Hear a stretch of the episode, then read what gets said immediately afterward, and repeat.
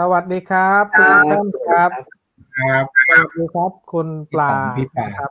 สวัสดีครับพี่ต๋องครับเล็สกวัสดีครับคุณตีเล็กนะครับครับผม episode 12 วันนี้โค้ชต๋องชวนคุยเรื่องอุตสาหกรรม 4.0 นะครับ มีหลายคนหลังไมค์เรียกร้องมา วันนี้ก็เลยขออนุญาตเชิญคุณปลาทิศนุมาอีกครั้งหนึ่งนะครับ มาขยายความเพิ่มเติม ครั้งที่แล้วเราคุยกันเรื่องของ Network กับ Security ว่า Security เนี่ยต้องประมาณไหนถึง ยอมรับได้ Network พอถึงเข้าไปถึง Top 4นะครับว่าตอนเนี้ยทำระบบ ERP แล้วหลังบ้านมีแล้วข้อมูลอ่า supply chain ฝั่งเซลล์มีแล้วเนี่ย แต่อยากได้ข้อมูลว่าในรายการผลิตผลิตอะไรต้องทำ network ขนาดไหนคุณปลา ก็ขยายความไปเรียบร้อย แต่สิ่งที่สำคัญพอเรื่องพวกนี้เรียบร้อยเนี่ยมันคือ Data ซึ่งเราได้ยินกันมาเยอะว่า Data is a new oil จะเทิร์นครับ Data เป็น value ยังไงนะครับ วันนี้ก็เลย ชวนคุณปามาคุยสองสามประเด็นนะครับ ประเด็นแรกก็คือ เออองค์กรของผมเนี่ยอยู่ในระดับเหมาะสมหรือยัง เพราะว่า SME หลาย ๆ เจ้าเนี่ย เราเข้าไปเนี่ยเซิร์ฟเวอร์ยังไม่มีเลยนะครับ คุณปลาอืมนะครับจะเริ่มทำยังไงดี ที่จะจัดการเรื่องอ่า structure data unstructured data ที่กระจัดกระจายหลาย ๆ อย่างเนี่ย เอามาไว้ในอ่าฮะเซิร์ฟเวอร์ยังไง คุณปาช่วยขยายความนิดนึงว่าถ้าผมเป็นเท่าแก่เนี่ย ผมจะเริ่มยังไงดี ขอคำแนะนำจากผู้เชี่ยวชาญหน่อย ครับได้ครับ ก็จริง ๆ ไม่ใช่ผู้เชี่ยวชาญทางด้าน Data Data อะไรเท่าไหร่นะครับ ก็คือครับเอาเป็นว่าแชร์ประสบการณ์ดีกว่าเนอะอืมเอ่อครับถ้าถ้าเป็นเท่าแก่นะครับ ข้อมูลข้อมูล เรียกว่าข้อมูลแล้วกันนะที่ที่เท่าแก่ต้องใช้อะโดยส่วนใหญ่จะเป็นข้อมูลอะไร ครับครับการเงินเนาะส่วนใหญ่ใช่เท่าแก่ผมจะเป็นห่วงล็อตเลยครับ ผมอยากรู้ว่าผมได้กำไรเท่าไหร่ทุกวันใช่ใช่ นะครับผแล้วลผลิตเป็นยังไง แล้วก็ครับของเสียเป็นยังไง ยอดขายเป็นยังไง ครับ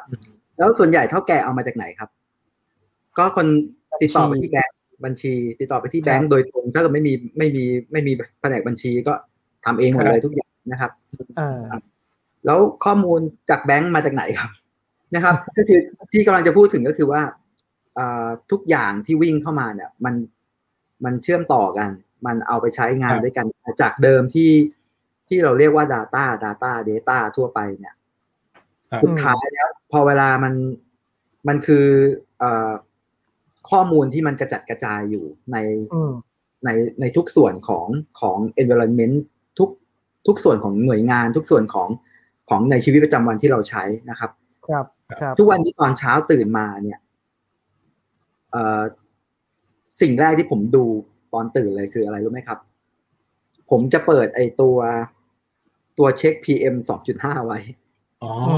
แอปนี้ผมมีอยู่ในเครื่อง ใช่ผมจะได้คืรู้มันว่าออกไปวิ่งได้ไม่ได้เออมันมีแบบพกพาถูกไหมนี่คือข้อมูลใช่แรกเลยที่แบบ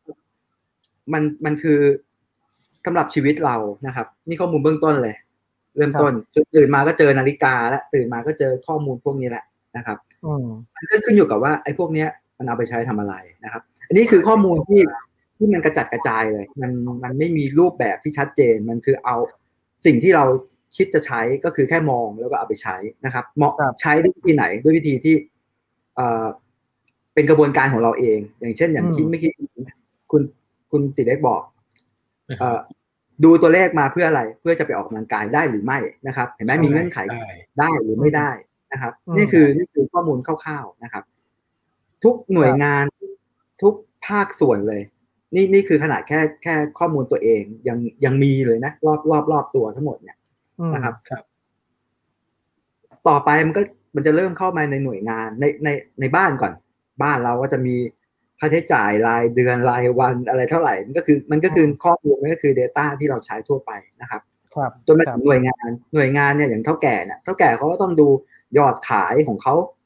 เมื่อไหร่จะเข้ามาเท่าไหร่ยังไง เงินที่เข้ามาเมื่อไหร่ นะครับกำไรเท่าไหร่ แล้วต้องจ่ายลูกน้องเท่าไหร่อย่างนี้ก็เป็นก็เป็นข้อมูล แต่เนี้ยมันจะเริ่มมีข้อมูลที่ซับซ้อนมากขึ้นใช่ไหมครับอืมคือครับถ้าถ้าถ้าเท่าแก่จะดูว่ากำไรเท่าไหร่ แสดงว่าเท่าแก่ต้องรู้ว่า ต้นทุนเท่าไหร่ก่อนเท่าแก่ต้องรู้ว่าเอ่อผลิตอะไรใช่ไหมครับ ซื้อมาจากไหนนะครับ ข้อมูลมันจะมันจะเชื่อมโยงหลายๆรายจนจนสุดท้ายคือก้อนสุดท้ายก็คือกำไรเท่าไหร่นะครับอืมครับนี่คือนี่คือการการเชื่อมโยงของข้อมูลที่ ที่เกิดขึ้นเป็นไปในใน environment ทั่วไปนะครับ อืมใช่ใช่อันนั้นคืออันนั้นคือข้อมูลนะครับ ข้อมูลครับเดี๋ยวเราเรียก Data นี่แหละครับ ทีนี้พอเวลาเราเอาไปใช้ เอาไปใช้เพื่อเกิดประโยชน์เพื่อเอาเอาข้อมูลต่างๆ อย่างเช่นเอ่อต้นทุนเอ่อครับเทียบเอ่อเทียบกับกำไรนะครับอืมมันก็จะมีข้อมูลสองสองข้อมูลเทียบกันแล้วนะครับครับว่าครับเอ่อ ถ้าถ้าเราถ้าเราต้นทุนขนาดนี้แล้วกำไรเท่านี้ ถ้าเกิดเราลดต้นทุนล่ะกำไรมันต้องเพิ่มขึ้นไหม หรือว่ามันมีอืมปัจจัยอื่นเข้ามา นี่คือ information นี่คือ information นะครับ คือครับการเอาข้อมูลสองข้อมูลมาคอมไบกันมาทำอะไรก็ได้ เพื่อที่จะได้เปิดเป็นข้อมูลก้อนใหม่ขึ้นมา เกิดเป็นครับการเอาไปตัดสินใจทำอะไรบางอย่างนะครับ อืมครับ อันเนี้ยจากเดิมที่ที่ผมเล่าก็คือว่าจากข้อมูลละเกะละกะที่อยู่ในทั่วไป นะครับ เชื่อมอืมเชื่อมโยงต่อเนื่องกันมาจนเป็นข้อมูลที่ใช้เอาไปใช้งานได้จริง ๆ นะครับ ครับ ผมเดาว่าพี่ต๋องเองก็ก็น่าจะดูข้อมูลอ่าทางด้าน operation ครับหุ้นอะไรนะครับ ครับดูทุกวันครับดูทุกวันใช่นะครับอ่านะครับวิวิวิธีที่วิธีที่พี่ต๋องดูทำยังไงครับอ่เวลาดูหุ้นผมผมขอขอเรียนรู้ เป็นความรู้หน่อยโอเคจจริง ๆ แล้วเนี่ยมีดูอยู่สองอย่างนะครับ คุณปลาดูจากที่เป็นแพลตฟอร์มของที่มีอยู่นะครับอืมในเอ่ออย่างที่เราเข้าไปใน Set Trade นะครับอืมเอ่อเข้าไปใน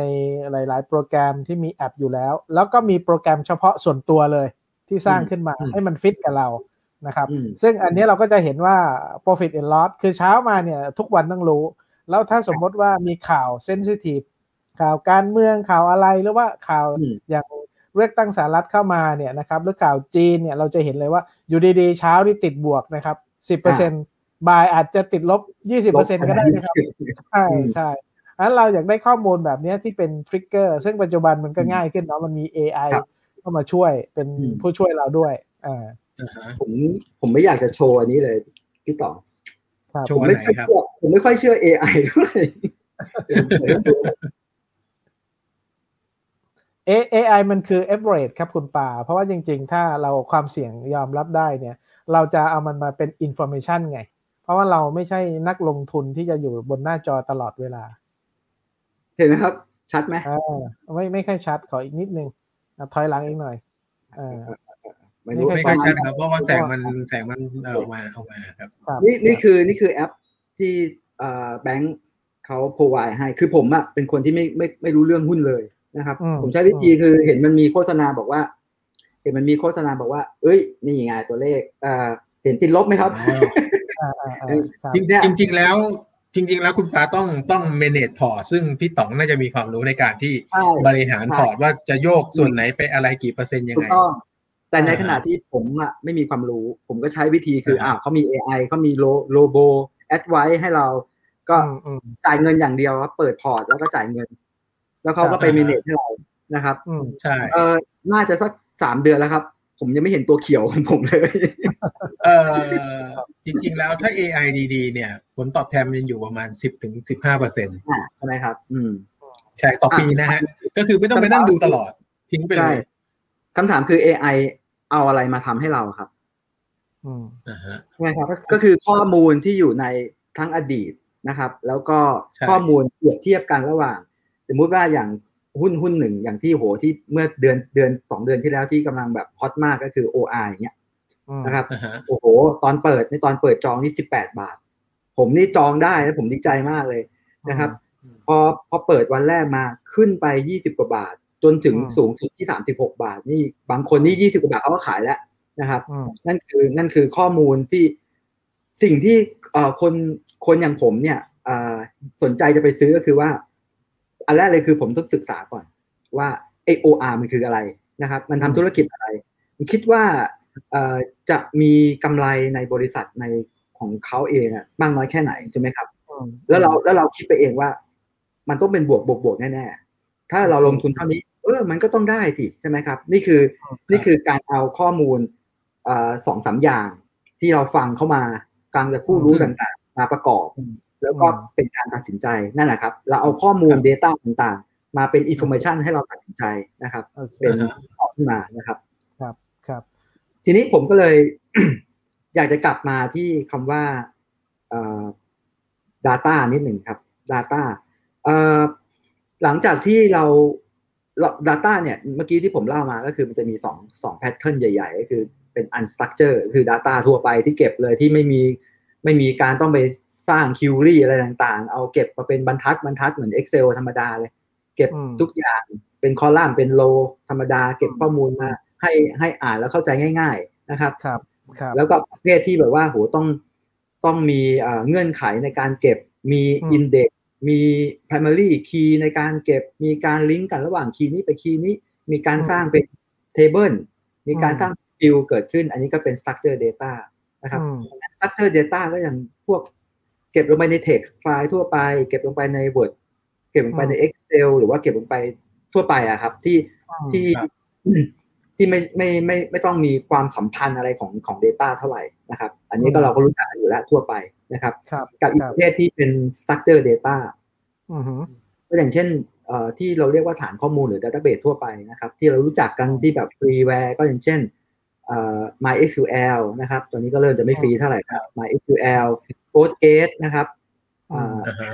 ครับพอพอพอดังหน่อยก็จะเริ่มมีคนไปซื้อซื้อแล้วก็เอาไปดูแลต่ออย่างนี้ยนะครับอืมมตอนนี้ก็โปรเจกต์ก็จากเดิมที่เป็น Open Source ก็จะเริ่มเป็นโปรเจกต์ Enterprise ก็มีบริษัทยักษ์ใหญ่ซื้อไปแล้วก็ไปดูแลต่ออย่างเงี้ยครับโอเคหรือแม้กงั้นระถ้าทั่งมองครับเอ่ออย่างอย่างที่คุณปาบอกนะถ้าในมุมมองเนี่ย ถ้าองค์กรเองเนี่ยก็มีหลายส่วนงานเนาะ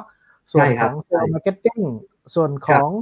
ผลิตนะครับ ส่วนของ HR ส่วนอืมของ supply chain เพราะฉะนั้นแสดงว่าทุก ๆ ส่วนงานเนี่ยเขามี Data ถูกไหมเอ่าพอมี Data จะเอา Data เชื่อมโยงกันอย่างนี้เขาก็เริ่มต้องมองแล้วว่าควรจะจัดการยังไง เพราะ Data มันกระจายอยู่ถูกไหมถูกครับเอ่อถูกครับแล้วข้อมูลอย่างที่บอกว่าเอ่อข้อมูลจริงหรือข้อมูลเมคเพราะหลาย ๆ ที่เนี่ยก็มีหนึ่งบัญชีสองบัญชีปุ๊บจะพอจะเตรียมทำ IPO เตรียมเข้าตลาดเนี่ยจะต้องจัดการเรื่องของ Data พวกนี้อย่าง ก็มีเล่มที่สามเล่มที่สี่เกิดขึ้นเออคือคือผมผมเล่าผมเล่าโจกให้ฟังนิดหนึ่งตอนที่ผมกับเพื่อนเริ่มคิดจะตั้งบริษัทนะครับ แล้วผมก็ไปไปไปจ้างน้องคนหนึ่งที่เอ่อที่มีความรู้ทางด้านบัญชีการเงินแล้วกันนะครับอืมก็พาไปคุยกับกับเท่าแก่เขาบอกว่าอืมน้องคนนี้มันก็พูดมาก่อนเลยว่า ก่อนอื่น หนูขอถามก่อน พี่จะเอากี่บัญชีคะตอนแรกผมก็ไม่เข้าใจกี่บัญชีคืออะไรวะบอกบัญชีจริงกับบัญชีที่เสนอผู้ถือหุ้นอ๋ออันนี้ก็เล่าให้ฟังโจกๆกันแล้วครับ กลับมาที่พี่ครับสองครับ ก็คือว่าผมยกตัวอย่างอย่างอย่างโรงงานอุตสาหกรรมเนาะอ่าอืมก็ที่มีที่มีฝ่ายฝ่ายต่างๆ เก็บข้อมูลต่างๆ อย่าง HR ก็จะส่วนใหญ่ HR ก็จะเก็บข้อมูลพนักงานนะครับ ทีนี้มันก็จะเชื่อมโยงกับเกี่ยวกับข้อมูลการทำงาน ข้อมูลการเข้าออกนะครับอืมของคนของคนนั้นนะครับอานอกจากนี้ HR เนี่ยนอกจากจะเก็บบางที่เก็บพนักงาน และบางที่ยังเก็บเอ่อข้อมูล outsource ถูกไหมครับ ก็ถือว่าเป็นพนักงานนะครับครับมีครับข้อมูลการจ่ายเงินถูกไหมครับ มีการจ่ายมีการอะไรต่างๆ เนี่ย ข้อมูล outsource แต่ละที่สมมุติว่าเอ่อบางที่เนี่ย จ้างหลายๆ outsource อืมเอ่อ outsource เหล่านั้นเนี่ยจะถือว่าเป็น เป็นเจ้าหนี้ได้ไหมได้เนาะได้ครับได้เป็นเจ้าหนี้ และบางบางบางครั้งก็อาจจะเป็นลูกหนี้ได้ด้วย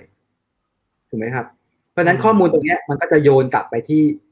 แผนกบัญชีและการเงินเพื่อที่จะทำจ่ายถูกไหมอืมอ่าอืมก็จะงั้นข้อมูลข้อมูลชนิดข้อมูลประเภทเดียวกันละจะเริ่มมีสองฝ่ายแล้วนะครับโอเคแล้วทีนี้บางบางบางครั้งก็จะมีข้อมูลลูกค้าเกิดขึ้นจากเซลล์ ข้อมูลอ่า ลูกค้าจากอ่าทีมส่งเสริมการการขายอืมครับอ่าก็จะเก็บข้อมูลนะครับคำคำถามที่เกิดขึ้นคือต่างคนต่างเก็บ แล้วอะไรถูกต้องครับอืมนะครับ นี่คือบัญชีนี่ครับผมเชื่อบัญชีอะถูกต้องไม่รู้แต่ผมเชื่อบัญชีใช่เพราะฉะนั้นทุกที่ครับ ทุกที่จะเอาบัญชีเป็นหลักอยู่แล้วถูกไหมครับเพราะว่าบัญชีมันต้องเขาต้องจ่ายเงินตามตามกฎหมายตามเอ่อเงื่อนไขอะไรต่างๆ ข้อมูลอืมข้อมูลทางด้านภาษีอยู่แล้วอ่าเขาก็ต้องเอาของนั้นจริงๆนะครับอืมทีนี้เวลาเวลาเราจะเข้าไปจัดการข้อมูลของในบริษัทใดบริษัทหนึ่งเนี่ยสิ่งหนึ่งที่ที่เป็นข้อคอนเซิร์นก็คือว่าไอ้นี่แหละครับ ขยะต่างๆที่มันเกิดขึ้นเนี่ย บางครั้งเนี่ย ข้อมูลเอาซอร์เนี่ยเอาซอร์เจ้าเนี้ยเคยทำเมื่อห้าปีที่แล้วเนี่ย ถามว่าตามกฎหมายมันต้องเก็บไหม มันต้องเก็บกี่ปี มันต้องเก็บอะไรยังไงนะครับ แล้วถ้าไม่มีการเคลื่อนไหวจะเอาไปทำยังไงต่อ มันไม่มีอืม policy ไม่มีอะไรเนี่ยคอยที่จะมาคอนโทรลต่อนะครับเอ่อปัญหาที่เกิดขึ้นพวกเนี้ยพอเวลามันมีขยะมากขึ้นทิ้งไว้ อาจจะปีแรกอาจจะยังไม่เยอะหรอก พอเริ่มไปสักสามปีห้าปีสิบปีครับแล้ว แล้วจะคิดกลับมามาทำให้ข้อมูลมันมันลีนที่สุดอะ มันถูกต้องที่สุดอะโอเค มันยากมันยากมากมันยากมากนะครับอืม ผมนะคผรับมขออนุญาตข้ามช็อตไปเลยได้ไหมคือพอตอนเนี้ยบริษัทเริ่มน่าจะมีผลกำไรดีมีทิศทางแล้วเนี่ย ผมครับอยากลงทุนเรื่องของการจัดการเอาระบบ ERP เอาเป้าเลยคือจะไปเอ่อ IPO แล้วกันจะ IPO อีกข้างหน้าเลยนะคครัรับบอืมเพราะฉะนั้นครับ Data ที่คุณปาว่าเนี่ยผมก็มีก็ทำมาแล้วหลายปีกำไรก็หลัก50ล้านร้อยล้านแล้วเห็นทิศทางแล้ว ตอนเนี้วิชั่นจะต้องลง ERP แล้วเพราะ ERP เนี่ยค่าใช้จ่ายปัจจุบันก็ เอ่อเริ่มจับต้องได้3ล้าน5ล้านก็ทำได้ละ อะ ก็คุณปาจะต้องครับแนะนำยังไงล่ะทีเนี้ย ก็อย่างที่อย่างที่อย่างที่เอ่อเรียนให้ทราบเมื่อกี้นะครับอืมคือขั้นตอนแรกเลยที่จะทำข้อมูลเข้า ERP นะครับ อย่างแรกเลยคือต้องเอาขยะต่างๆอะมาเคลียร์ทิ้งให้หมดก่อนนะครับอืมแล้วเราจะรู้ได้ยังไงว่าอันนี้ขยะหรือไม่ขยะ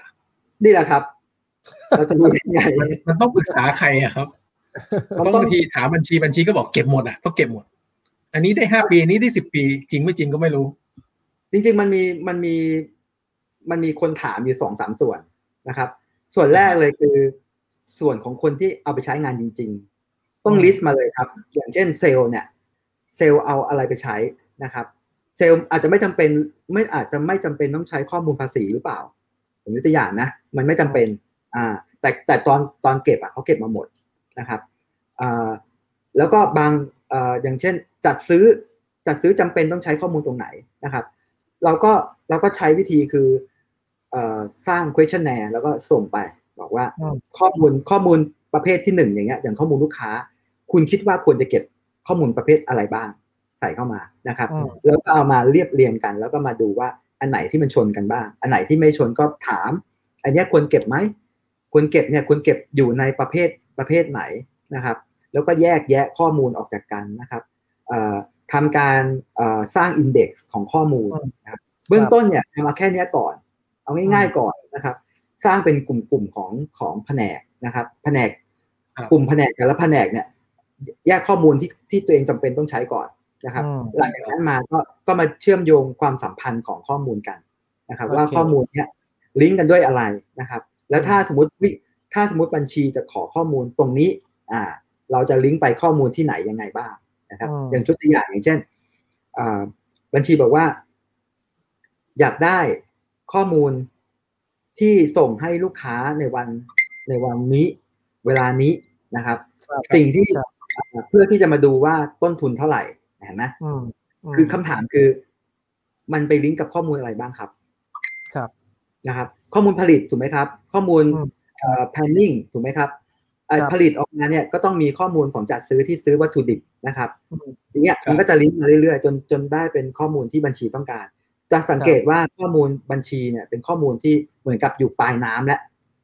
ทั้งหมดเนี่ยจะอยู่ต้นน้ำมาหมดเลยอืมแล้วสุดท้ายเนี่ยบัญชีจะกรองกรองข้อมูลมาอยู่ปลายน้ำเพราะฉะนั้นเนี่ยที่ครับที่พี่สมบอกอะมันมันจริงเลยว่าข้อมูลของบัญชีนี่แหละ เป็นข้อมูลที่ถูกต้องที่สุด นะครับ ที่เราคิดว่าถูกต้องที่สุดนะครับ แต่ก็คือจุดจุดจุดที่เป็นข้อข้อ concern ของบัญชีก็คือว่า บัญชีชอบเก็บทุกอย่างอืมถูกไหมครับ บางอย่าง เพราะว่าเพราะว่าเขาเขาต้องเก็บเพราะว่าบางทีมันเจอกฎหมายบังคับนะครับว่าต้องเก็บอะไรยังไงอ่าอืมบางแม้กระทั่งบางทีเอ่อเป็นอิเล็กทรอนิกส์แล้ว แต่เขาก็ต้องเก็บเอกสารไว้เพื่อเพื่อเพื่อ checklist กลับไปนะครับ อันนี้เป็นอืมเป็นขั้นตอนแรก ๆ เลยที่ที่คิดจะทำ ERP ก็คือเราก็ต้องมา เอาระดมหัวกันอะมาได้เบื้องต้นก่อน อย่าเพิ่งไปจ้าง implementer เลยนะครับ เอาของเราก่อนให้เรียบร้อยก่อนให้ได้ก่อนนะครับ ทีนี้พอได้แล้วเนี่ยเอ่อค่อยมาจ้างเอ่อขั้นตอนที่สองก็คือว่ามาดูก่อนว่า ERP ในท้องตลาดอย่างที่พี่ต๋องบอกอะครัมับนไม่ได้แพงแล้วทุกวันนี้มันไม่ได้แพงแล้วนะครับอืมและทุกวันนี้เนี่ยมันยืดหยุ่นมาก มันอืมมันสมัยก่อนมันอาจจะใช้ Data ที่เป็น structure มาทำงาน ทุกวันนี้มันก็คอมไบหมดแล้ว ระหว่างทั้ง unstructured แม้กระทั่ง data ของ IoT เองที่ที่มันเป็นแบบครับเป็นสตรีมเข้ามาตลอดเวลาอะไรเงี้ยที่เป็นอืม real time อืมอืมเราก็อาจจะมาใช้ cover คู่ร่วมกันกับข้อมูลพวกนี้ได้เหมือนกันนะครับโอเคอันที่สองก็เนี่ย อันที่สองก็คือเลือกก่อนว่าจะว่าบริษัทเราเหมาะสำหรับเอ่อตั้งงบแล้วก็เหมาะสำหรับ ERP ประเภทแบบไหนก่อนแบบไหนยกตัวอย่างง่ายๆอะ เอ่อเป็น ERP ที่ระดับเอ่อโอเคไม่ต้องไม่ต้องมีมีโมดูลอะไรมากมาย เอาแค่โมดูลสั้นๆ ง่าย ๆ กระชับเนี่ยครับอืมเอ่อขออนุญาตถามนิดนึงคุณปา ตอนนี้เองเนี่ยพอเริ่มเราพูดถึง ERP เนี่ย ถ้าสมัยก่อนเราจะพูดถึงว่า เอ๊ะเราจะต้องมีเซิร์ฟเวอร์ไหมเอ่อจะต้องมี network เป็นยังไงนะครับ ตอนเนี้ยอย่างที่บอกว่าพอเริ่มมีเรื่องพวกเนี้ยเอ่อก็จะมี option ใหม่ คือจะเป็น on premise หรือ on cloud ละครับ นะครับเพราะว่าถ้า on premise ก็คือมี data center ไหมมีเซิร์ฟเวอร์ไหมนะครับเซิร์ฟเวอร์ต้องมี firewall อะไรยังไงบ้าง ต้องมีน้อง IT ที่จะต้องเป็น support อย่างนี้ไหมถ้าอืมถ้ามองเรื่องค่าใช้จ่าย long term สามปีห้าปี เมื่อเทียบกับสิ่งที่เราพยายามจะพูดถึงก็คือเรื่องของไป on cloud เลย ตอนนี้หลายๆเอ่อ ERP provider เนี่ยเขาก็ว่าเขาบอกว่าเขามีเรียกว่า on cloud เป็น subscription แล้วเนี่ยอันอันจะมองปัจจัยตรงนี้ยังไงอะแนะนำนิดนึงสิครับ อืม ยาก ยากเหมือนกันเนี่ยคืออะผมยกตัวอย่างอย่างนี้คุณปลาครับผมยกตัวอย่างอย่างนี้เอ่อลูกค้าบางเจ้าที่เข้ามาถามอาจารย์ควรจะเอายังไงดี แต่พอดูครอสเนี่ยนะครับดูครอสเช่นผมต้องซื้อเอ่อเซิร์ฟเวอร์หนึ่งตัวนะครับซื้อ firewall มี network switch มีอะไรนะครับ มีห้องห้องก็ต้องเป็นห้องแอร์ถูกไหมครับ จะต้องมี Security ไหมมี backup อะไรไหมหลาย ๆ อย่างเนี่ยค่าใช้จ่ายพอสมควร คิดไปคิดมาตกเกือบล้าน แต่ subscription ตอนนี้มันเรียกว่าอ่าจ่ายหลักแสนนะครับคุณปลาเออลูกค้าก็ถามว่าจะเป็น on cloud หรือ on premise ดีเออคุณปลาแนะนำยังไงว่า 3 ปี 5 ปี trade off cost มันเหมือนกันไหม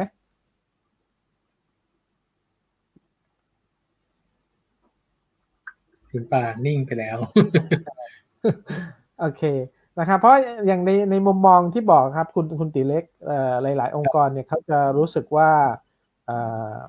จะไป cloud ดีหรือเปล่า พอไป cloud เนี่ยอ่าฮะ security มันโอเคไม่โอเคนะครับ เราก็เลยมองว่าเอ่ออันนี้เป็นปัจจัยหนึ่งที่เอ่อน่าสนใจนะครับอะคุณปลากลับโทษทีก็โทษทีสงสัยผมต้องต้องไปต่อว่า provider อ่าฮะอ่าฮะนะครับ เอ๊ะบ้านอยู่หลังเขาบ้านอยู่หลังเขาเปล่าคุณปลาอ่าฮะไม่คือคือผมเพิ่งปรับ speedผมกะว่าปรับ speed ให้มันให้มันแรงขึ้นอะไรอย่างเงี้ยครับ ปรากฏว่าครับเออมันมันต้องปรับ config ในเราเตอร์ด้วย อืมอืมอืมครับคือเราใช้เราเตอร์เดิมอยู่ก็เลย มันก็เลยติดจุดดุดๆครับอ่าโทษทีโทษทีครับ ต่อครับขอโทษครับ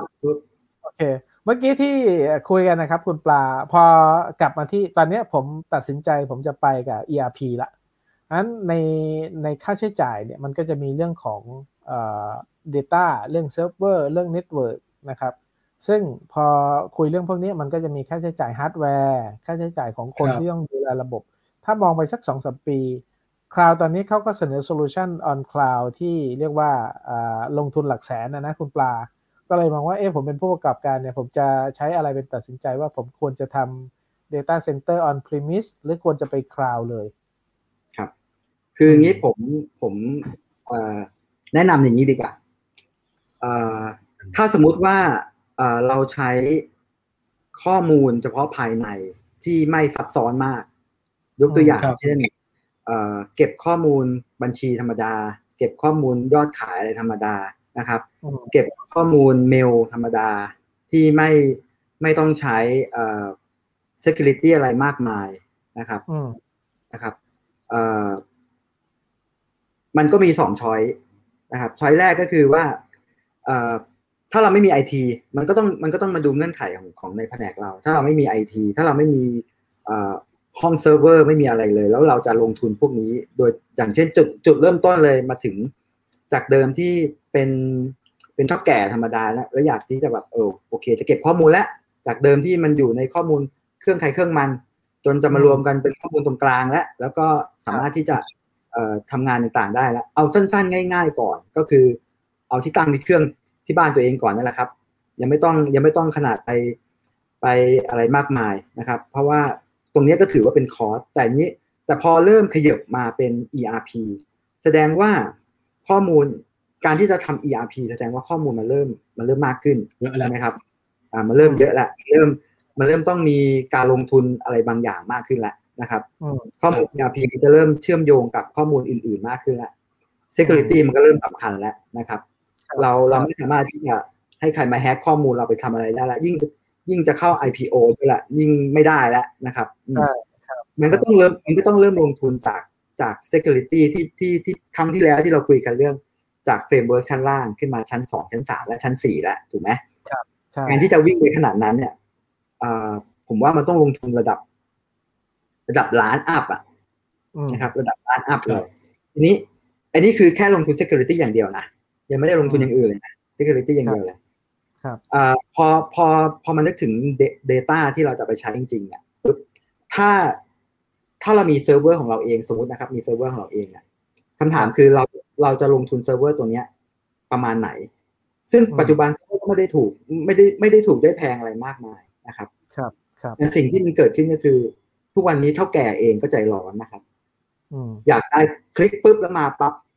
คลิกปุ๊บแล้วมาปั๊บคำถามอืมคือ CPU มันต้องแรงขนาดไหนอื memory ต้องเยอะขนาดไหนนะครับครับดิสเองจะเดินเป็นเป็นเอ่อดิสจานเนี่ย มันก็ต้องเป็นใช่แฟลชแฟลชสตอเรจแล้วเป็น SSD ใช่เพราะฉะนั้นเนี่ย ยิ่งยิ่งความต้องการยิ่งเพิ่มขึ้นเพิ่มขึ้นเนี่ยอ่การลงทุนก็ยิ่งมากขึ้นมากขึ้นขึ้นไปนะครับ ครับถ้าเป็นถึงจุดจุดหนึ่งเนี่ย คลาวมันเลยมาตอบโจทย์ตรงนี้นะครับคลาวมันเลยมาตอบโจทย์แล้วเอ่อแค่ อันที่หนึ่งก็คือว่าแค่บอกความต้องการของตัวเองไป ให้กับอืมเอ่อ SI เจ้าหนึ่งที่ดูแลดูแลคลาวเขาก็แค่ไซซิ่งให้เรามาบอกมาว่า ถ้าเราเอ่อถ้าต้องการ CPU 8คอเอ่ออืม16คอ Memory 32กิก Hard Disk ที่ต้องเป็น SSD เท่านั้น 1 500เอ่อ กิกขึ้นไปนะครับ ต้องมี2ลูกเป็นเป็น redundant การอะไรต่างๆนี่ปุ๊บเนี่ยอืมสิ่งพวกเนี้ยเท่าแก่ไม่ได้บอกนะครับเท่าแก่อืมบอกแค่ว่า ฉันอยากได้ข้อมูลที่กดแล้วได้เลยนะครับอืมแล้วเรียลไทม์ไอครับทีมันคนคิดนะครับโอ้โหอืมโจทย์นี้มันต้องยังไงวะนะครับ ล่าสุด ล่าสุดเพื่อนผมโยนโยนโจทย์นี้มาเหมือนกัน ครับ ว่าพี่ปา ลูกค้าจะขึ้น B B1 ลูกปาครับพี่ปาเอ่อทำสเปคให้หน่อย ผมก็ต้องโทรไปหาลูกค้าว่าลูกค้าต้องการอย่างไงอย่างนี้นั่นนั่นแล้วก็ได้สเปคมาปุ๊บอ่าคำถามคำถามเดียวกันเลยครับพี่ต๋องคือว่า จะต้องลงทุนยังไงดีนะครับ ผมก็ให้โจทย์สามโจทย์ ให้ให้ option ให้เลือกสาม option option แรกก็คือ คุณมีเซิร์ฟเวอร์เดิมอยู่ไหมนะครับ ขอสเปคเซิร์ฟเวอร์เดิมมานิดหนึ่งนะครับ ผมจะดูว่าอัปเกรดได้หรือเปล่านะครับ แสดงว่าเซิร์ฟเวอร์เดิมเขามีแสดงว่าเขามีห้อง Data Center แต่ปรากแต่ปรากฏว่าไป onsite ปุ๊บเนี่ย มันคือห้องเก็บของ ที่ทุกที่เป็นอย่างนี้ครับที่มี tower อืมใช่เซิร์ฟเวอร์ที่เป็น tower ธรรมดามีจอแค่นั้นเองจบอืมใครก็เข้าไปได้นะครับ แม่ก็ใช่แม่บ้านเดินเข้าไป เอ่อเข้าไปจริงๆว่ามันคือห้องแม่บ้านนะอ่าไปกวาดไปถูกันได้เลยครับเผลอๆแม่เผลอๆแม่บ้านกลัวไฟดูด ดึงปลั๊กออกเลยนะ ดึงปลั๊กออกเลยแล้วก็ถูเสร็จแล้วก็เสียบปลั๊กใหม่ๆ แล้วก็งงว่าเอ๊ะทำไมช่วงเวลานี้เซิร์ฟเวอร์ down ทุกครั้งเลยนะครับอ่าเนี่ยครับ นี่คือโจทย์โจทย์โจทย์ที่สองก็คือ ผมก็เลยบอกว่าอ่าถ้าอย่างนั้นผมผมให้ option ที่สองคือ option ที่ผมสร้างอ่าผม sizing ให้ ผมเสนอราคาที่เป็นเซิร์ฟเวอร์ให้เพราะคุณมีห้องอยู่แล้วนะอ่า ผมก็จะทำให้ทีนี้คำถามคือว่า ผมจะเอ่อเสนอราคาเฉพาะเซิร์ฟเวอร์ก็ไม่ได้ถูกไหมครับ เพราะว่าเซิร์ฟเวอร์ที่ ตั้งเซิร์ฟเวอร์มาปุ๊บสิ่งที่สิ่งที่มีก็คืออะไรครับ นอกจากฮาร์ดแวร์แล้วก็ต้องมี OS ถูกไหมครับ มี OS อืมก่อนนะนะครับอืมมี license ของ database ด้วยนะ ใช่ไหมครับอืมใช่ครับอ่า database database นอกจากมี license แล้วอ่าอืมการเข้าถึง database อีกนะ ก็ต้องมี security นะครับ มี firewall ใช่ไหมครับใช่ครับแล้วก็อาจจะต้องเดินสายเพื่อไปตามจุดต่างๆ ด้วยนะครับครับอืม option ที่สามก็คือขึ้น cloud ครับ ขึ้น cloud อืมครับอ่า option แรกเนี่ยผมเสนอราคาไปประมาณอ่า ไม่เยอะครับประมาณสามแสนนะครับ ก็คืออัปเกรดจากของที่เขามี option ที่ option ที่สองเนี่ยล้านห้าครับล้านห้าครับ เพราะว่าครับเพราะว่าทุกอย่างคือมันมันเซิร์ฟเวอร์ใหม่หมดนะครับ มันต้องทำใหม่หมดเลยทำใหม่หมดเลยนะครับอืมแม้กระทั่งอย่างที่บอกบอกครับ ผมต้องผมต้องดีไซน์แม้กระทั่ง UPS ด้วยถูกไหมใช่ UPS ใช่อ่าถูกไหมครับแม้กระทั่งดีไซน์ระบบแอร์ด้วยถูกไหมครับถูกก็ใช่อย่างเงี้ยนะครับ option ที่สามคือ option cloud เนี่ย เขาจ่ายเดือนละสองหมื่นบาทครับ อืม และได้ทุกอย่างเหมือนกับ option ที่สองคือล้านห้าโอเค คุณนะครับปาพูดอย่างนี้เนี่ยเดี๋ยวมีคนหลังไมค์มาเอ่อถามคุณปาเยอะเลยนะเนี่ยว่าทำยังไงครับ cloud อืมครับนี่นี่คือนี่คือ นี่คือทุกวันนี้เป็นอย่างนี้จริง ๆ ครับ ครับทุกวันนี้เป็นอย่างนี้ แต่จริง ๆแล้วเอ่อไม่ใช่ว่า cloud ที่ cloud ที่แบบว่าเห็นโฆษณาแล้วคิดว่า โอ้ยสบายง่ายๆ คลิกคลิกคลิกคลิกแล้วจบ มันจะมี hidden price ที่เกิดขึ้นนะครับโอเคผมยกตัวอย่างเช่นเอ่อสมมุติว่าเราสร้างเซิร์ฟเวอร์หนึ่งเซิร์ฟเวอร์ปุ๊บนะครับเซิร์ฟเวอร์ที่เราสร้างเนี่ยครับเรามีสเปคอะไรเรามีสเปค CPU memory disk ถูกไหมครับ แล้วก็ครับอ่าแล้วก็ image ที่ที่ install ก็คืออย่างเช่น Windows ใช่ไหมครับอืมหรือว่าแล้วก็ OS เอ้ยแล้วก็ database database เนี่ย แต่ละค่ายอะคิดราคาไม่เท่ากัน ครับ ถ้าคุณถ้าคุณไปใช้ Azure ปุ๊บเขาจะให้ ราคาถูกกับ database ยี่ห้ออะไรครับ Microsoft เป็นไม่มี SQL อ่าเพราะว่า Azure ของ Microsoft นะครับถูกไหมอืมครับใช่แต่ถ้าเกิดสมมุติว่าเอ่อ ERP เจ้านั้นใช้ Oracle ขึ้นมาล่ะอืมเอ่อ Microsoft บอกว่าเอ้ย Azure บอกว่าใช้ได้ แต่แพง แล้วคุณต้องเอาไลเซนส์เดิมขึ้นมาใช้อืมนะครับ แล้วก็คือคือเนี่ยอันนี้คือสิ่งที่ Cloud Provider ไม่ไม่ค่อยบอก นะครับ ไม่ค่อยบอก Cloud อืม Provider แต่ละเจ้าเนี่ยจะบอกว่าเขามี Database แต่เป็น Database ของค่ายเขาเองอืมนะครับของค่ายเขาเอง แม้กระทั่งเอ่อ AWS เนี่ยก็ทำ database ของเขาเองนะอืมไม่ไม่อ่าแต่ถามว่าใช้ค่ายอื่นได้ไหมได้ครับ แต่คิดเป็นเอ่อ per usage นะครับ ไม่ได้คิดเป็น license เหมือนกับที่เราซื้อ อย่างเช่น อย่างเช่น SQL เนี่ยเราซื้อ5 license 10 license แล้วเราใช้ไปเลย ใช้กี่ database ขนาดไหนก็ได้ไม่มีจำกัด อันนั้นคือเราซื้อขาดนะครับ แต่สิ่งที่เกิดขึ้นบน cloud เป็นอย่างเงี้ย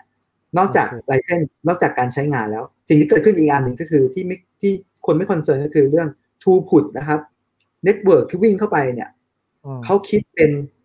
อ่าเมกะบิต Transaction มาใช่เป็นเมกะบิตเลยนะครับโอ้โหเป็นเมกะบิตเลยเหรอใช่ครับเมกะบิตต่อชั่วโมงเมกะบิตเอ่อ per per use อย่างเงี้ยครับอืม แล้วแล้วแล้วแต่เราจะตั้งด้วยนะครับ อันเนี้ยคือข้อ concern ถามว่า ถามว่าแต่แต่ถึงยังไงซะด้วยด้วยภาพรวมแล้ว cloud ก็ยังถูกกว่าอืม cloud ก็ยัง manage ง่ายกว่านะครับอืมแล้วก็ security ไม่ต้องไม่ต้องไป concern มากนะครับอืมก็คือโอเคเขาเขาจะบล็อกไม่ให้ไม่ให้คนอื่นเข้าเข้าอยู่แล้ว เพราะว่าใครโอเคสมมุติ AWS บอกว่าเออผมใช้ข้อมูลขอใช้ cloud ของ AWS แล้ว AWS บอกโดนแฮ็กขึ้นมาเนี่ย คุณจะกล้าใช้เขาไหมอะอืมถูกไหมครับอืมแม้กระทั่งโดนแฮ็กไปแล้วนะ ก็ยังมีคนกล้าใช้อยู่ถูกไหมโอเคอะทีนี้พอพอเป็นระบบแบบนี้แสดงว่าคลาวก็เป็นทางเลือกที่ดีเหมือนกันนะครับใช่ครับต้องดูรายละเอียดนะครับ ไม่ไม่ใช่ว่าต้องดูรายละเอียดอ่าต้องดูรายละเอียดกับเขาอีกอันหนึ่งพอผมเริ่มอ่าผมจะเข้า IPO ละผมมี ERP ละผมเลือกแล้วอาจจะเป็น on cloud หรือ on premise แต่ว่าทาง cloud ก็เป็นทางเลือกที่ดี อาพอเริ่มแบบเนี้ยโรงงานผมเนี่ย ผมก็อยากมีลายการผลิตหลายลาย หลายเครื่องจักรอยากเห็นข้อมูล real time เพราะฉะนั้นก็จะเอาข้อมูลที่เรียกว่า non ERP เนาะข้อมูล performance รายการผลิตข้อมูลคุณภาพหลาย ๆ อย่างพวกเนี้ยผมใช้คำว่า non ERP แล้วกันคุณปลา แสดงว่าครับผมก็จะมี Data อีกส่วนหนึ่งที่ไม่ใช่ ERP เอาเข้าไปใช้นะครับครับ แล้วมันจำเป็นต้องทำเรื่องของ Data Structure ยังไง ควรจะมีอ่า Data Center ทำ Data Warehouse ไหม เพราะว่าต่อไปเนี่ยผมก็อยากดูข้อมูลเป็นอย่างที่คุณปาบอกแดชบอร์ดหรือผมใช้คำว่าข่าวหน้าหนึ่ง เพื่อดูข้อมูลเอ่อ real time หรือดูข้อมูลว่าผมอยากรู้ว่าเช้าขึ้นมาเนี่ยกำไรหรือขาดทุนยอดขายเป็นยังไงเอ่อ performance ของการผลิตเป็นยังไง อันเนี้ยควรจะไปยังไงต่อล่ะทีเนี้ยมันจะเป็น data warehouse หรือว่าเป็นอะไร data center หรือว่าเป็น data lake อย่างที่เขาว่ากันจะทำ AI เลยเนี่ยคุณปาแนะนำยังไง อย่างนี้ครับ เอ่อเริ่มต้นจากอย่างที่เป็นที่ที่ที่เราเล่ากันมาตั้งแต่ต้นนะครับเอ่อการที่จะทำ Data ต่างๆนานานะครับ สิ่งสิ่งแรกเลยก็คือต้องต้องเคลียร์ขยะให้ได้ก่อน เพราะว่าไม่งั้นเนี่ย ถ้าถ้าเอาข่าวหน้าหนึ่งมาแล้วเจอเฟกนิวขึ้นมาแล้วครับถูกไหมครับยุ่งเลยนะครับตรงตรงใจเลยตรงใจเจอแต่เฟกนิวถูกไหมครับเพราะฉะนั้นนั่นคือสิ่งสิ่งที่เราต้องเอาข้อ concern หลักเลยก็คือว่า ข้อมูลอะไรที่มันที่มันคอนฟ lict กัน ที่มันที่มันเอ่อแหล่งข้อมูลมามาจากคนละแหล่ง แล้วปรากฏว่าเอ่อมันเอามาใช้แล้ว อย่างยกตัวอย่างง่าย ๆ คือ เซลส์ present ตึ๊ดตึ๊ดตึ๊ดตึ๊ดยอดขายเป็นอย่างนี้อย่างนี้อย่างนี้กำไรอย่างนี้คือปรากฏว่าบัญชีบอกว่าไม่ใช่ค่ะยอดขะกำไรที่จริงมันต้องเป็นอย่างนี้ ถามว่าซีอต่องจะเชื่อใครครับถูกไหมครับ จะแล้แล้ววดูแคชว่ามีเงินสดในบริษัทหรือเปล่าใช่ไหมครับแล้วมันใช่จะกลายเป็นว่าสองแผนกเนี่ย ไม่ทะทะเลาะกันทันทีนะ เพราะว่าอืมอ้าวอ้าวอ้าวข้อมูลชั้นข้อมูลชั้นขายเนี่ยฉันฉันก็ต้องเป็นข้อมูลอย่างนี้สิบางทีบอกว่าอ้าวคุณขายคุณเก็บตังค์ได้ไม่ได้ คุณโดนหักโดนนู่นนี่นั่นโดนเรียกคืนโดนอะไรต่างๆนานาสุดท้ายเนี่ยกำไรมันเป็นอย่างนี้นะครับอืมมันไม่เหมือนกันนะครับ ครับ เราก็เลยต้องมาทำเอ่อเอาข้อมูลทั้งหมดเขาเรียกว่ามาเขย่าอืม เขย่าให้มันรวมรวมๆกันปึ๊บปึ๊บปึ๊บปึ๊บออกมาเป็นเป็นเอ่อเป็นข้อมูลที่ที่คิดว่าเอาไปใช้งานได้จริงแล้วทีนี้ขั้นมันได้จริงปุ๊บมันยังไม่มีการเชื่อมโยงกันนะครับครับก่อนหน้านี้สักห้าปีสิบปีเนี่ยเขาก็เลยจะใช้วิธีคือการทำเอ่อ data warehouse เกิดขึ้นอืมก็คือว่าเอาข้อมูลทั้งเอ่อ non structure และ structure นะครับอืมไม่ว่าจะเป็นข้อมูลทางฝั่งเอ่อ text Excel หรือว่า shop for หรือว่าอะไรต่างๆ เนี่ย ดึงมาก้อนนะครับเอ่อข้อมูลทางด้านเอ่อบัญชีทางด้านการขายการผลิตนะครับอืมเอ่อ planning ต่างๆ ดึงมาอีกก้อนหนึ่งนะครับ แล้วมาเชื่อมโยงกัน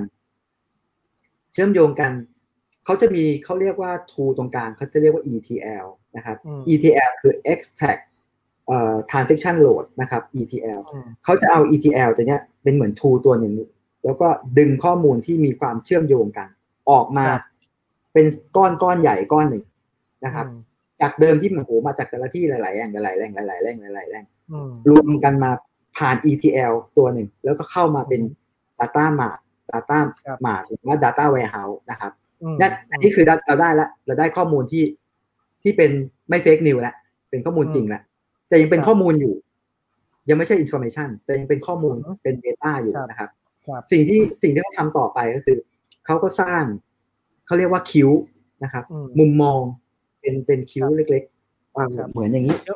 เคียวบีไอใช่ไหมเป็นคิ้วเนี่ยเหมือนอย่างนี้เป็นอย่างนี้เป็นคิ้วอย่างนี้เห็นไหมอ๋อแต่ละคิ้แต่วละอันแต่ละอันก็จะมีเป็นก้อน Data ของแต่ละแต่ละก้อนมาเชื่อมโยงกันอืมเป็นก้อนก้อนหนึ่งนะครับอืมคิ้วหนึ่งคิ้วเนี่ยก็เอาไปใช้งานงานหนึ่งอืมนะครับ อย่างเช่นเอ่อจะต้องเอาข้อมูลเอ่อ ทั้งจัดซื้อผลิตเอ่อขายออกมารวมมาเป็นเป็นข้อมูลเอ่อ daily sale อะไรอย่างเงี้ยสมมตินะครับ อ่า เป็นเป็นหน้าเป็นหน้าของ daily sale ออกมา อะครับอ่าครับมันก็จะได้เป็นเป็นเป็นหน้าข่าวหน้าข่าวหน้าข่าวเอ่ออืมคุณคุณทีเล็กคงขอสไลด์นิดหนึ่งเอาสไลด์แรกได้ครับ สไลด์แรกนะครับ ครับ เนี่ยครับ อันเนี้ยคือ อันนี้คือแดชบอร์ดของ Operation นะครับ ครับครับ ก่อนที่เขาจะได้ข้อมูลพวกนี้มาอย่างที่ผมบอกนะครับ เขาจะเริ่มจากเอาข้อมูลมามาเขย่าเขย่าเขย่าแล้วก็สร้างความสัมพันธ์แล้วก็สร้างคิวขึ้นมานะครับอืมอย่างเช่นอ่า OEE เกิดขึ้นเนี่ยไหมมันจะมี OEE แต่ละลาย OEE ภาพรวม OE แล้วก็มีเอ่อ performance loss เกิดขึ้นดาวไทม์กี่เปอร์เซ็นต์อะไรต่างๆเนี่ยแล้วก็ออกมาเป็น weekly trend ให้เราเห็นนะครับเนี่ยมันก็จะมีการ forecast แล้วก็เอ่อ ไปข้างหน้าแล้วก็เอาข้อมูล history มามารวมด้วยนะครับ เพื่อให้เพื่อให้ operation เนี่ยดูหน้านี้ปุ๊บตอนเช้าโผล่มา โอ้โห ยิ้มเลยโอเค วันนี้ protection โอเค OE สูงสุดยอด หรือไม่ก็อ้าวทำไม OE ต่ำกว่า 60 อะไรเงี้ยเกิดอะไรขึ้นอย่างเงี้ยเอ่อทำไมดาวไทม์เกิดอะไรขึ้นเงี้ยอะอันเนี้ยครับเนี่ยเอ่อตรงเนี้ยมันก็เลยทำให้เอ่อการสื่อสารระหว่างองค์กรระหว่างคนภายในเนี่ย มันมันเป็นตัวเลขก้อนเดียวกัน มันเป็นหน้าเดียวกันเวลามันคุยครับมันคุยง่ายนะครับ แล้วเราทำให้เราสร้างเราได้ direction ที่ถูกต้อง ว่าโอเค ถ้าถ้าสมมติว่าอยากได้ OEE เพิ่มเราต้องไปทำตรงไหนยังไงดเอ่ออเปลี่ยนจาก downtime ให้มันเป็นเอ่อผลิตได้ไหมหรือว่า unplan เนี่ยมัน unplan เยอะเหลือเกินทำให้เป็นยังไงได้บ้างไหมอะไรเงี้ยครับ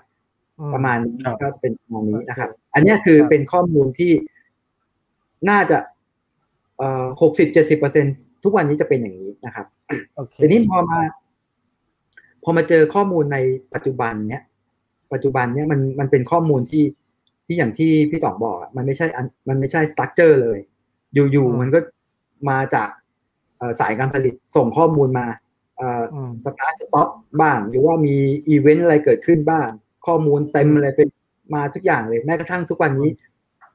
มี AI เกิดขึ้น ถูกไหมครับอืม ครับอ่ามีมีการเอา IoT ข้อมูล IoT เกิดขึ้น อันเนี้ยเป็นข้อมูลเซลล์เห็นไหมครับ แต่ละเซลล์เขาก็ต้องเอาข้อมูลนู่นนี่นั่นมามาใช้เป็นเป็นหน้าหน้าหน้าจอของเขาเอง หน้าจอของเซลล์กับหน้าจอของ Operation ไม่เหมือนกันนะ แต่ครับแต่คำถามคือมันมันเอาสองข้อสองข้อมูลอะมาเชื่อมโยงกันได้ อันนี้ก็จะเป็น cube cube หนึ่งของเซลล์ เมื่อกี้อาจจะเป็นครับคิวคิวหนึ่งของของ Operation นะครับอืมขออีกภาพเลยครับ อีกภาพเลยครับ เนี่ยครับเวลาคุยกันเนี่ย เรียกมาเลย มาดูที่เฮ้ยทำไมเกิดอะไรขึ้นเนี่ยทำไมเป็นอย่างนี้อะไรเงี้ย คืออืมมันไม่ต้องมันไม่จำเป็นที่มันต้องมานั่งคุยในห้องแล้วอะครับ เอาแค่อืมเอ่อเปิด dashboard มาโชว์ให้เห็นเลยอืมเอ่อมีมีคำถามเกิดขึ้นตรงนี้ก็ตอบกันเลยว่าเกิดอะไรขึ้น เนี่ยมันครับงานง่ายแล้วมันการโอเปอเรชันมันง่ายขึ้นถูกไหมถูกไหมครับ แล้วก็เอ่อมันสามารถที่จะเอ่อแก้ปัญหาได้รวดเร็วมากขึ้นนะครับ ไม่ต้องมาครับคอยโอ้โหผ่านไปวันสองวันเพิ่งจะรู้ว่ามีดีเฟกเกิดขึ้น เพิ่งจะรู้ว่าเอ่อนู่นนี่นั่นสารพัดนะครับอืมหาสาเหตุกันไม่เจอต้องแทร็กย้อนหลังอะไรเงี้ยโอ้โหจะเยอะแยะไปหมด อันเนี้ยข้อมูลพวกเนี้ยมันมันมันเอาอะไรมาใช้ได้ง่ายนะครับอ่ากลับมาโอเคตรงนี้นะคือคือที่ผมบอกเมื่อกี้เนี่ยพอทุกวันนี้มันมีมันมีอุปกรณ์ IoT เกิดขึ้นเนี่ย ข้อมูลที่มันเกิดขึ้นอะ มันไม่ใช่ structure แน่นอนอืมมันจะเป็นข้อมูลอย่างเช่น IoT หนึ่งก้อนอย่างที่เราเคย test กันเนี่ยมีเซ็นเซอร์แปดตัวอย่างเงี้ย อืม แต่สิ่งที่มันเชื่อมโยงกันไอ้แปดตัวนี่คือ เวลาวันและเวลาถูกไหมครับณเวลานั้นอืมแต่ในในเวลานั้นๆเนี่ยเขาอาจจะวัดเอ่อความดันวัดเสียง วัดความร้อน วัดอุณหภูมิ วัดอืมไวเบชันอะไรต่างๆนานาแล้วส่งมาก้อนหนึ่งส่งมาให้เรา ส่งมาอย่างเงี้ยครับมันก็เลยกลายเป็นว่าสตั๊กเจอร์ไม่แน่นอน มันก็เลยทำให้เอ่อการทำ Data Data Warehouse เนี่ย มันยิ่งบวมขึ้นบวมขึ้นบวมขึ้นเพราะหา เพราะหาจุดเชื่อมโยงกันยากนะครับอืมเขาก็เลยเอ่อมีเทคโนโลยีใหม่ มีบัญญัติศัพท์ใหม่ ที่เรียกว่า Data Lake อืม Data Lake นี่คือเหมือนทะเลสาบครับ เห็นไหมครับ ทะเลสาบใหญ่อืมๆโยนหินเข้าไปปึ้งหายนะครับ แต่มันอยู่ในทะเลสาบถูกไหมข้อมูลก็คือเหมือนกัน ข้อมูลก็โยนเข้าไปในทะเลสาบปึ้งปึ้งปึ้งปึ้งข้อมูลอยู่ข้างในนั้นครับครับ จะจะเป็นข้อมูล structure หรือ un หรือหรือ struct หรือ non structure เอ่อ data lake ไม่สนใจอืมสนใจคือวิธีการหยิบเอาไปใช้นะครับอืมฮึแค่แค่รู้กระบวนการว่าจะต้องหยิบอะไร เอาไปใช้ได้เลยนะเพราะฉะนั้นจากเดิมเมื่อกี้ที่ผมเล่าก็คือเอ่อลดขั้นตอนอะไรไปบ้างครับลดขั้นตอนเรื่องเอ่อการตะแกรงเขย่าข้อมูลออกมาเป็นก้อนหนึ่ง จากก้อนหนึ่งอืมรวมเป็น ETL ETL ส่งมาเป็น Data Warehouse Data Warehouse ทำเป็น Data เป็นเป็นคิวต่างๆเห็นไหมครับอืมครับอืมกระบวนการเนี้ยทำเป็นปีนะครับ กว่ากว่าจะได้ กว่าจะได้ออกมาเป็นคิ้วแต่ละคิ้วคิ้วเนี่ยตบตีกันแต่ละอันเนี่ยเยอะแยะไปหมดดับอ่าอ่าแดชบอร์ดเมื่อกี้ก็เหมือนกัน กว่าจะได้เนี่ครัยบผมมหาศาลแต่ Data Lake ทุกวันนี้นะครับ คุณเข้าไปที่คลาวเจ้าใดเจ้าหนึ่งก็ได้ มันจะมี service เลยเขียนว่า Data Lake Data Lake เอ่อเอ่อเขาเรียกอะไรอะ เดี๋ยวผมเปิดให้ดูนิดนึงเป็น service ตัวหนึ่งที่เกิดขึ้นเลย แล้วก็เขาสามารถที่จะเอา Data Lake เนี่ย ไปไปผูกโยงกับแพลตฟอร์มที่เขามีอยู่ อย่างเช่นอืม Data Lake สำหรับ CRM นะครับ Data Lake สำหรับเอ่อเอ่อ IoT อย่างเงี้ยครับ แล้วก็เอา Data Lake ต่างๆนั้นมามาผ่านกระบวนการเอ่อ Machine Learning อืมฮึเพื่อให้ได้ข้อมูล ที่เป็นคิวนั่นแหละ ที่เป็นแดชบอร์ดนั่นแหละนะครับแต่เพียงแต่ว่าให้แม่ให้ให้แพทเทิร์นให้ Machine Learning เป็นคนทำงาน เป็นคนทำงานให้เราเพราะฉะนั้น Machine Learning เขาก็จะก็จะดูดูการซ้ำของข้อมูลว่าเกิดอะไรขึ้นในช่วงเวลาระยะเวลานั้นแล้วเขาก็จะทำตามเงื่อนไขที่เราบอกแล้วก็อืมอ่าส่งออกมาให้เราเห็นได้ง่ายขึ้นนะครับโอเคแต่แต่ข้อเสียข้อเสียนะครับ ก็คือ เนื่องจากว่ามันเป็นทะเลสาบนะครับ ใครก็มาหยิบได้ถูกไหมครับอืมแล้วหยิบผิดหยิบถูกก็ก็ไม่รู้อีกเหมือนกันนะครับ เพราะฉะนั้นสิ่งสิ่งที่สิ่งที่เกิดขึ้นก็คือ เราต้องคอนเซิร์นเรื่อง security ในการเข้าถึงข้อมูลพวกนี้เป็นข้อมูลดิบนะครับ ใครที่รู้วิธีการเอาไปใช้เนี่ย มันคือความเสียหายเลยนะครับอืมเพราะฉะนั้นมันก็มันก็เลยต้องมีแบบเอ่อข้อมูลที่ encrypt ขึ้นมานิดหนึ่งมีกระบวนการเอ่อเพิ่มเติมเข้าไปอีกนิดหนึ่งมันไม่ใช่ว่า คือคือด้วยภาพมันจะดูสวยหรู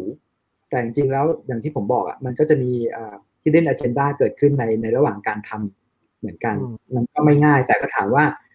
เอ่อมันก็ลดขั้นตอนจากวิธีเดิมค่อนข้างเยอะนะครับอืมอืมครับก็ประมาณนี้อ่าครับโอเคงั้นในมุมบริหารเนี่ยเอ่อผมอยากได้ตัว BI Business Intelligence หรือในอนาคตเนี่ยเริ่มพูดกันแล้ว Business Analytics คือสามารถ predict ไปข้างหน้าได้ว่าจึงทิศทางธุรกิจเป็นยังไง Product ตัวไหนขายดี จะทำมา Marketing ตัวไหนเอ่อตัวไหน Margin เยอะเนี่ยในมุมมองของเซลล์ในมุมมองของผู้บริหารเนี่ยก็อยากจะเห็นภาพนั้นนั้นการที่จะไปเรียกว่าทำ Data Lake จริง ๆ มันมี step ของมันเนาะคงจะไปไม่ใช่ถ้าผมฟังคุณปลาเนี่ยมันไม่ใช่ที่จะไป Data Lake เลย ท่านมีครับ Data Warehouse หรือเปล่า ท่านเอ่อจะเอาไปใช้ประโยชน์อะไรจะทำ Business Intelligence BI หรือ BA ยังไง อันเนี้ยครับต้องมาดูเรื่องของความถูกต้องของ Data ตั้งแต่ต้น แล้วค่อยมาพิจารณาว่าเอ่อหลาย ๆ องค์กรผมเชื่อว่าก็อยากมีเอ่อไป on cloud แต่การ on cloud ก่อนจะไปเนี่ยก็ต้องมาเทียบเคียงอย่างที่มันมันมีขั้นขั้นตอนของมันเนาะคุณปาก็ได้เสริมไปละตรงเนี้ยครับอืมผมเสริมอีกนิดหนึ่งก็คือเอ่อในองค์กรที่ผมที่ผมทำงานอยู่เนี่ยเอ่อผมเองก็ก็เริ่ม test cloud มาเหมือนกันนะครับ เริ่ม test cloud เหมือนกันว่าเอ่อ จะจะไปได้หรือไม่ได้ไปยังไงดี เนื่องจากว่าเป็นองค์กรองค์กรใหญ่นะครับ เพราะฉะนั้นนี่คือเอ่อข้อมูลหลังบ้านอะเป็นข้อมูลที่ที่เขาเอาง่ายๆคือเขาใช้ database เอ่อค่ายดังแพงนะครับอืมเพราะฉะนั้นสิ่งที่สิ่งที่เกิดขึ้นในในการทำเอ่อ budget ในปีถัดๆในปีต่อๆไปเนี่ยเขาก็ต้อง concern เรื่องว่าเอ่อ จะลดค่าใช้จ่ายตรงนี้ยังไงนะครับอืมการต่อ MA เนี่ยถึงแม้ว่าจะไม่ซื้อใหม่ แต่ก็การต่อ MA ก็ยังแพงอยู่นะครับ ยิ่งเป็นเอ่อ database ค่ายใหญ่ ๆ ที่แล้วก็ฮาร์ดแวร์ที่แพงๆเนี่ยอืมสิ่งที่สิ่งที่เอ่อองค์กรกำลังกำลังคนกำลังดูอยู่ก็คือว่าอะไรบ้างที่สามารถขึ้น cloud ได้นะครับอืมอะไรบ้างที่ยังจำเป็นที่จะต้องเป็นไฮบริดนะครับอืมยกตัวอย่างเช่นข้อมูลข้อมูลที่เป็น ข้อมูล information ภายใน อย่างเช่นอินทราเน็ตทั่วไปเอ่อข้อมูลเรื่องเกี่ยวกับประชาสัมพันธ์อะไรต่างๆ เนี่ยมันไม่จำเป็นต้องต้องมี security อะไรมากนะครับ เป็นแค่เว็บ เป็นแค่ข้อมูลเอ่อ database ก็เล็กๆ อาจจะเป็นอืม Postgres หรือว่าเป็น MySQL เนี่ย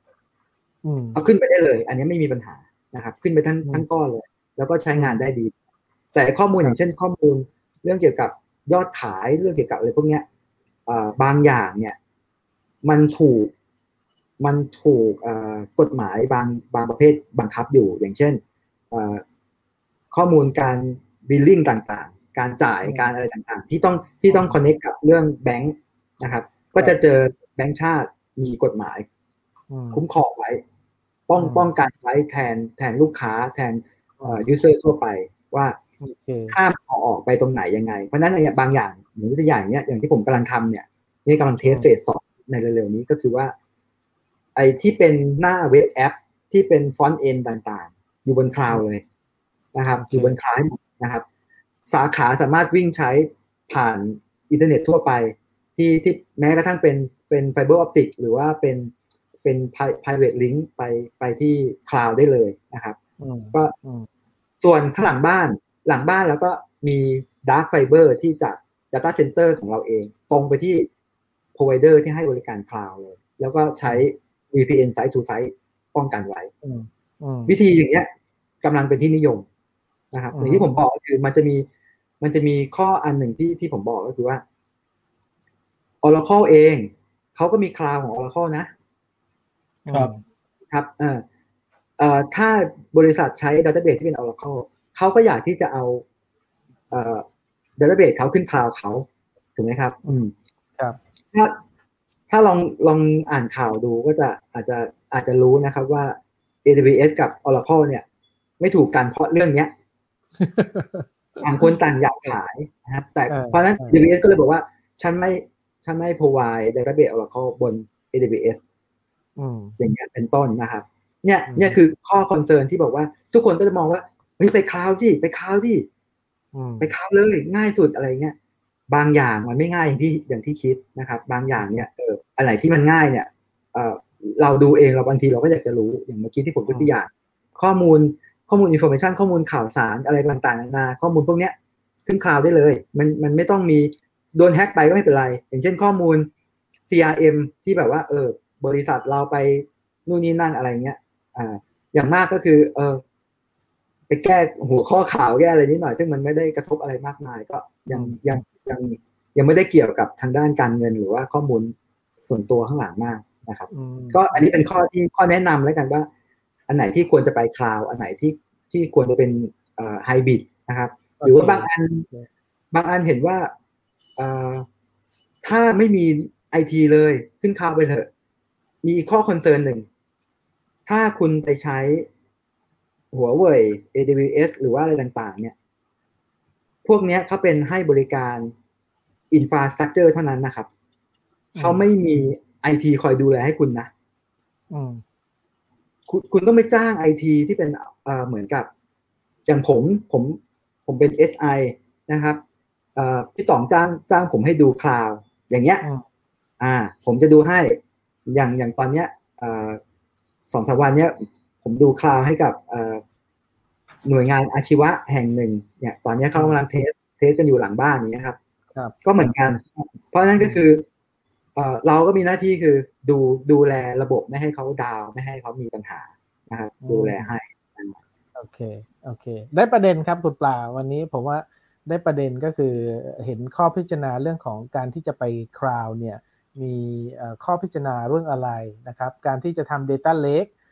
หลายคนก็พูดถึง Data Lake Data Lake เนี่ยเอ่อ Data is a new oil ก่อนที่จะไป Data Lake เนี่ยมันก็มีสเต็ปของมัน เพราะฉะนั้นสิ่งที่สำคัญก็คือการจัดการ Data Cleansing Data Structure ต้องชัด พวกนั้นน่าจะได้ประโยชน์มากนะครับ ก็วันนี้ต้องขอบคุณคุณปลามากนะครับสำหรับเอ่อเอ่อข้อสนทนาแล้วก็ชวนคุย ไว้มีโอกาสหน้าคงต้องมาขยายความอีกว่าอ่าผมจะขึ้นละจะทำยังไงอ่าได้ BI ที่เราคุยเนี่ยจะทำจะทำ BI BA เนี่ยเจอ ชีวิตจริงเป็นยังไงเนี่ยเดี๋ยวไว้มีโอกาสหน้าขออนุญาตเชิญคุณปลาอีก ยินดีครับ หมดเร็วนะวันนี้นะครับเร็วมากเลยนะครับต้องขอบคุณมากนะครับ แล้วก็ขอบคุณทุกท่านครับ วันนี้ สวัสดีครับ สวัสดีครับสวัสดีครับสวัสดีครับ